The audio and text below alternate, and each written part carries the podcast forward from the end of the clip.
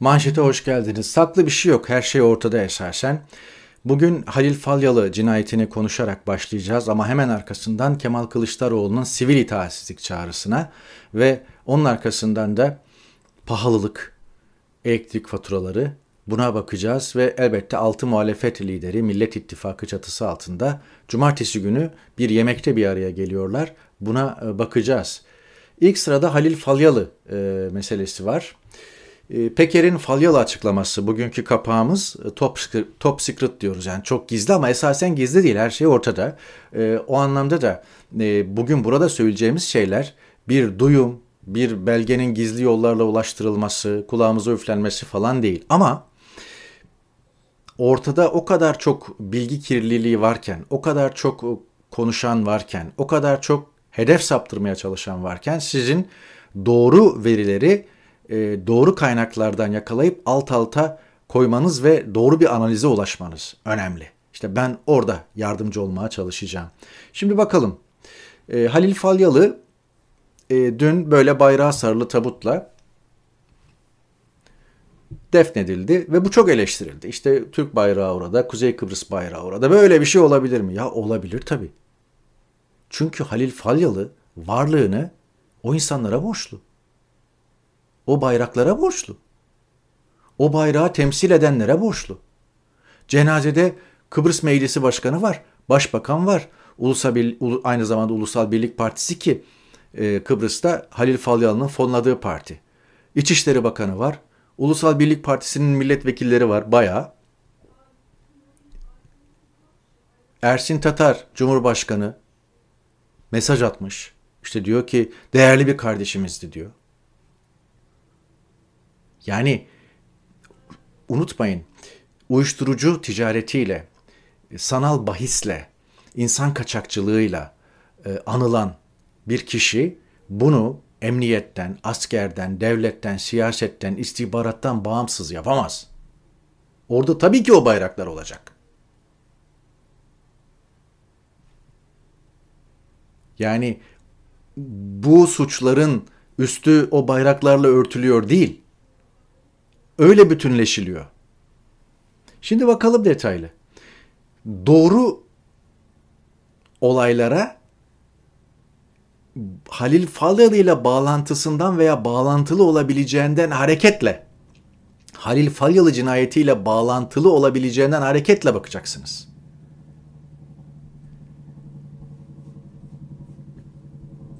Şafak Mahmut Yazıcıoğlu 26 Ocak'ta İstanbul'da öldürüldü. Ece Erken'in televizyon sunucusu e, ünlü bir şahsiyet. Onun kocası olarak e, lanse edildi.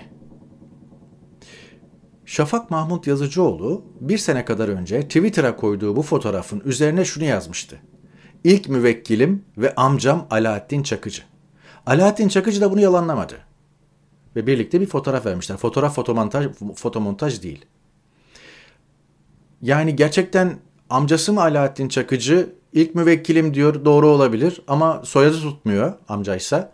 Neyse bilmiyoruz. Ya da manevi bir amcalık mı var bilmiyoruz. Alaaddin Çakıcı'dan bir açıklama gelmediği için bilmiyoruz ama belli ki yakınlar. Ya da bir avukat müvekkil ilişkileri var en azından. Peki bu kişi İstanbul'da bacaklarından vurularak öldürüldü. Dikkatinizi çekerim. Bu bacaklarından vurulma meselesine dikkat edelim. Ki zaten bir mafya yöntemidir. Ve artık ana damara e, denk geldiği için kurşun kan kaybından öldü.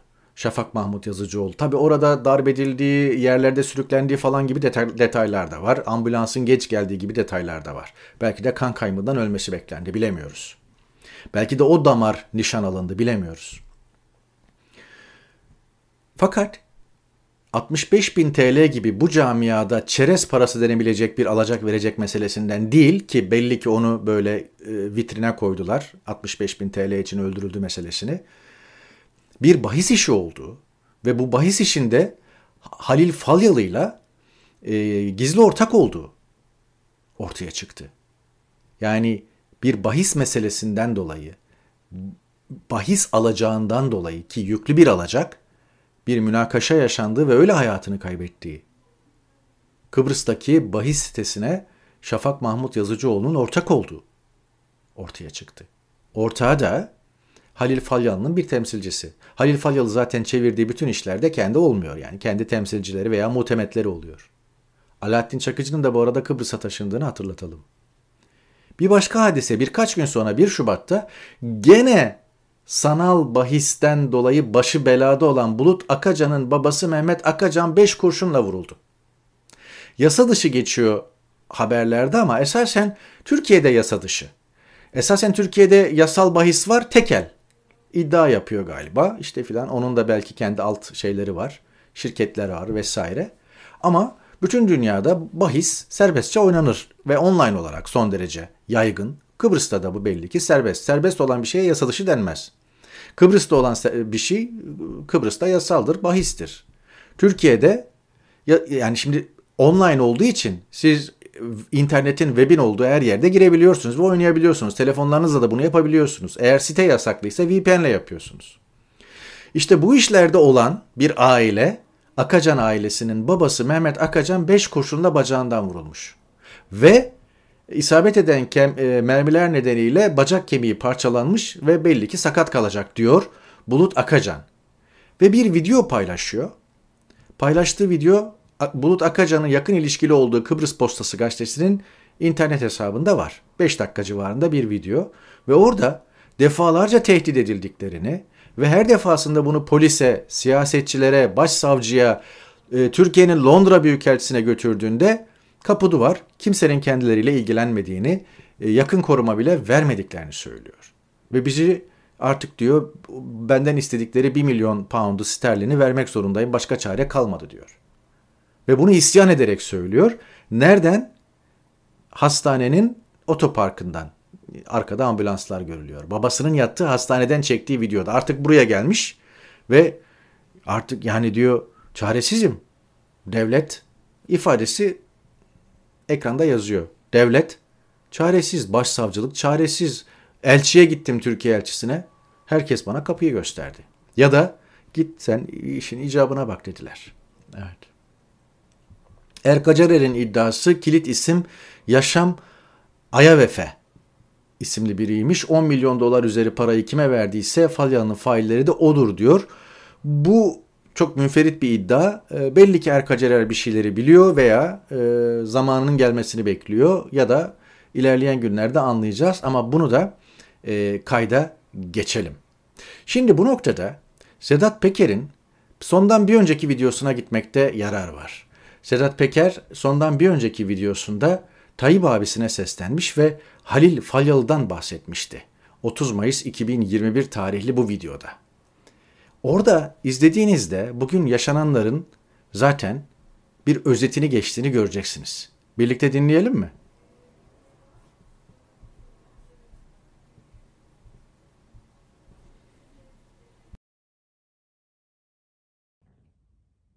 Bir dahaki videoda konuşacağız Tayyip abi.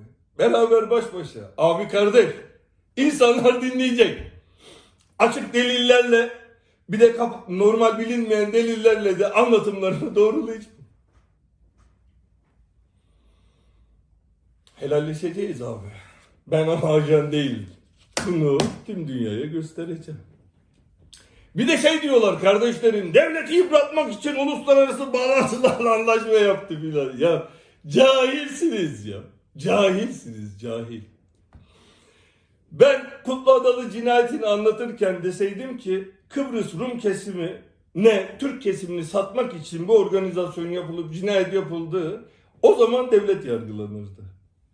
Ben doğruyu söyledim. Öyle bir şey yok. Ben ne dedim? Kriminal bir yapı var.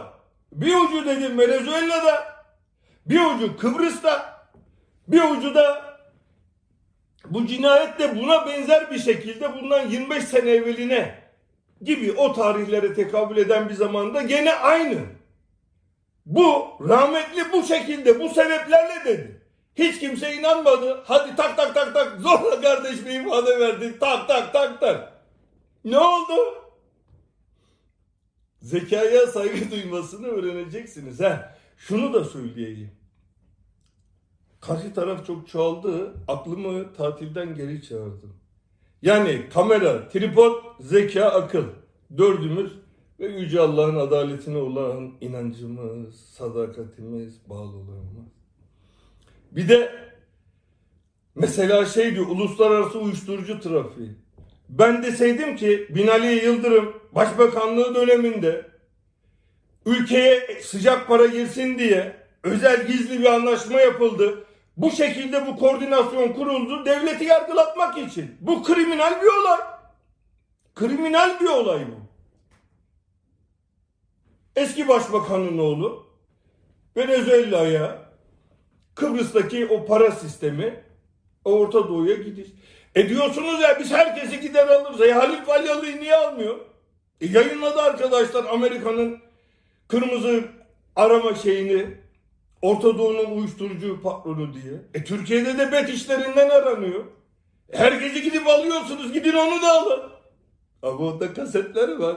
Herkesi çekmiş o da. ben Halil'den öğrenmedim. Ben bir de öyle kaset yayınlamak filan değil.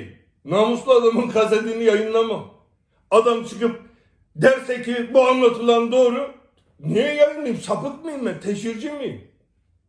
Ama beni boşa düşürecek. Beni böyle bir şey varsa şerefsiz. E o zaman ben mi şerefsizim? Olmaz. Evet bu kadarla iktifa edelim. Ee, Sedat Peker e, yayınladı kaset.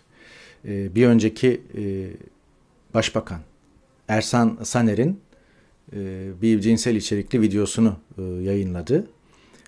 Ve bu kaset arşivini Halil Falyalı'dan aldığını veya ele geçirdiğini veya Halil Falyalı'nın kendisine verdiğini söyledi. Bilmiyoruz. Bunların hepsi iddia.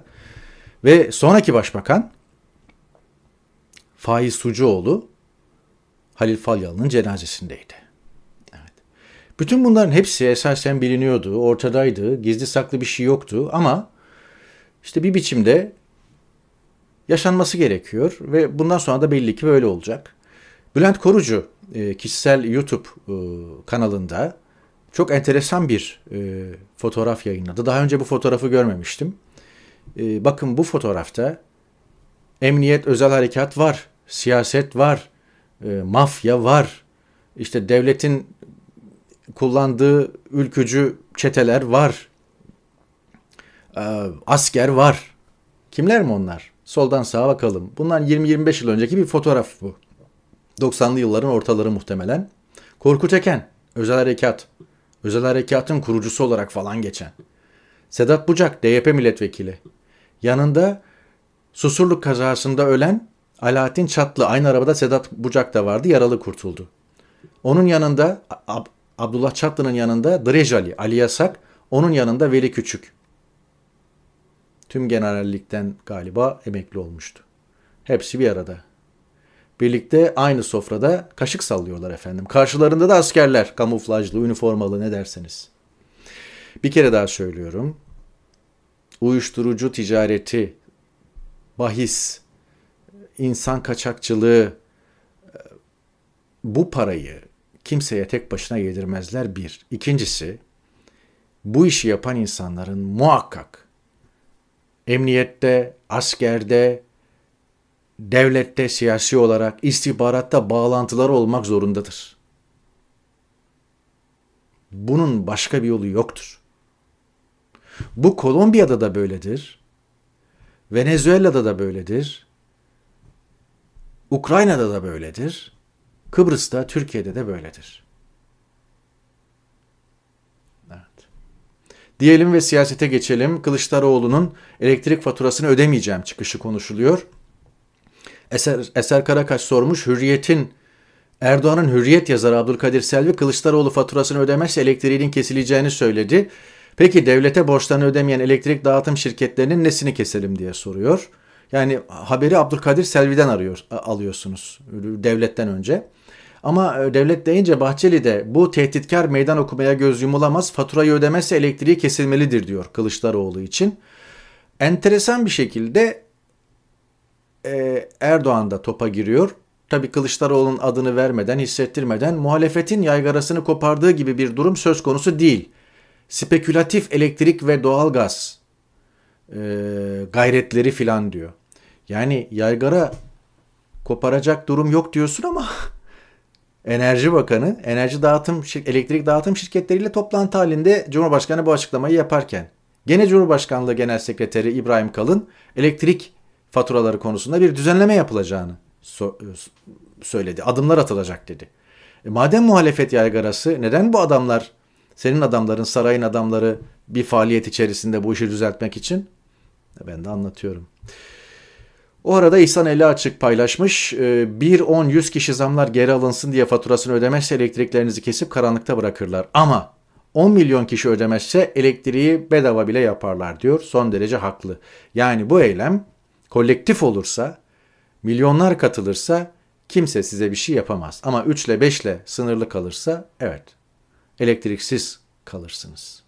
Bakın Türkiye'de veriler pek iyi değil. Avrupa Birliği İstatistik Ofisi 2020 verilerine göre sadece elektrik değil bakın otomobil piyasasından bahsediyorum.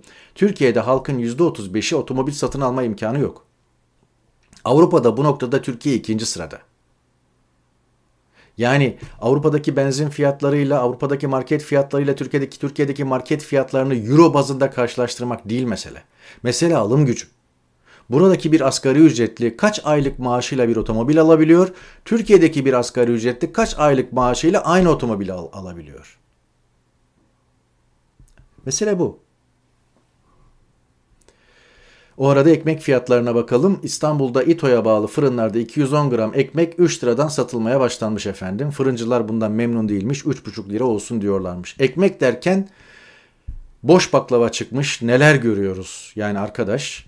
Fakat bu bile bir şey. Şimdi tabii elbette burada fındık ve ceviz olmayınca baklava biraz daha ucuza geliyor ama yani orada un var, e, maya var, e, ince ince yufka açılıyor, işçilik var, e, şeker var, e, fırın var, fırınlanıyor bu baklava. Yani ciddi bir emek var gene ve söyleyeyim kilosu 19.90 gene iyi. Gene iyi. Ekmeğin 3,5 lira olduğu yerde. Evet gene iyi. Öznur Kalender paylaşmış. Ben burada ekrana getirmeyeceğim. Ahmet Hamdi Çamlı var. Namı diğer Yeliz. Her şey 20 yıllık iktidarın sonunda CHP'ye bağlanıyor ya. Ya 20 yılda yeni bir ülke kurarsınız siz ya. Sıfırdan. Yani. Levent Kırca'yı mezarından kaldırmış Öznur Kalender. Lan oğlum Yeliz 50 yıldır sarhoşum böyle kafa yapamadım ne içiyorsun sen? Aynen böyle. O arada e, Amerika'da fiyat artışları e, Ocak ayında beklenenden daha yüksek gerçekleşmiş. Yıllık enflasyon %7,5. Ki bu Amerikan tarihinde son 40 senede en yüksek enflasyon. Belli ki 2. Dünya Savaşı'ndan bu tarafa da diyebiliriz. E, 7,5'tan dolayı yani bir anlamda bu yüksek enflasyonda Joe Biden demokratların kalesini e, sarsıyor. Be yani Beyaz Saray'da önümüzdeki temsilciler meclisi seçimlerinde demokratların kaybetmesine kesin gözüyle bakılıyor. E, ve artık Trump'ın veya benzeri bir cumhuriyetçinin ayak sesleri hissediliyor. İngiltere'de pandemi duraklamasından sonra geçen sene e, %7,5 büyüme kaydedilmiş efendim. Evet, kim kimi kıskanıyor bakın. Ukrayna'ya geçelim hızla. Şunu söyleyeyim, çok okuyorum, yüzlerce makale, haber okuyorum, her gün saatlerce televizyonları seyrediyorum, Rus basınına da bakıyorum. İngilizce kaynaklı olarak tabii. Ee, Ukrayna'da e, diplomasi bitmiş durumda. E, şu anda artık son e, ne derler son hareketler yapılıyor. Son hareketler çekiliyor. Son artık son ortalar, son vuruşlar öyle söyleyeyim. E, hakem e, dudağı işte şey düdüğü dudağına götürmüş çalmak üzere. Böyle bir durum var. E, Berlin'de Ukrayna ve Rus heyetleri 9 e, saat ardından e, anlaşamadan ayrıldılar. E, o arada Rusya-Belarus tatbikatı devam ediyor. Şunu unutmayın, kritik tarih Şubat'ın ikinci yarısı. Çünkü karlar erimeden Putin bir harekat yapacaksa bunu yapmak istiyor. Bunun için de son tarih Şubat'ın ikinci yarısı. Mart'ın ilk haftasından sonra karlar erimeye başlıyor ve tanklar balçağa batıyor veya ordu balçağa batıyor. Orada yüz binlerce e, Rus askeri var e, ve geri dönüş olmayacak bir şekilde Ukrayna sınırına yığılmış durumdalar. Dolayısıyla bir şey olacaksa Şubat'ın ikinci yarısı olacak. O arada Biden dünya savaşı riskine dikkat çekmiş. Dünyanın en güçlü ordularından biriyle karşı karşıyayız. Amerikalılar ve Ruslar birbirine ateş etmeye başlarsa dünya savaşı çıkar diyor ve Amerikalılara bir kez daha Ukrayna'dan ayrılın diyor. Çok alamet belirdi ki çatışma çıkacak gibi. Bu alametlerden biri de Putin'in 82 metrelik e, Hamburg limanında demirli yatı acil bir şekilde oradan ayrılmış efendim. E, el çökerler, el koyarlar falan diye. Yani belli ki artık geliyor, e, gelmekte olan. Diyelim ve bu duygularla haftayı kapatalım. Önümüzdeki hafta bundan farksız konuları konuşacağımızı zannetmiyorum. E, muhalefetin e, cumartesi toplantısını ilgiyle bekliyoruz. Hadi orada bir kulis vereyim. E, Cumhurbaşkanlığının yetkileri başbakan ve hükümete ait olacak şekilde bir anlaşma söz konusu. Cumhurbaşkanının görev süresi tek dönem 7 yıl olacak şekilde bir anlaşma söz konusu. Seçim barajının %3'e düşürülmesi gibi bir anlaşma söz konusu. Liderlerin masasında bu üç e, mutabakat e, maddesi var. Ama gerçekten ne çıkacak bilmiyorum. E, bu arada Millet İttifakı'nın adı Millet İttifakı olarak mı kalsın? Başka bir ittifak mı olsun? Türkiye'nin bence daha önemli meseleleri var. Yani ittifaka isim koymaktan ziyade gerçekten ülkenin meseleleri ve e, mevcut rejim nasıl değiştirilir? Nasıl eski normale döneriz? Ona kafa yorsalar daha iyi ederler diyelim. Ve bu notu da düştükten sonra manşeti kapatalım. İyi hafta sonları iyi hafta sonları bir sonraki yayında efendim görüşmek umuduyla hoşçakalın.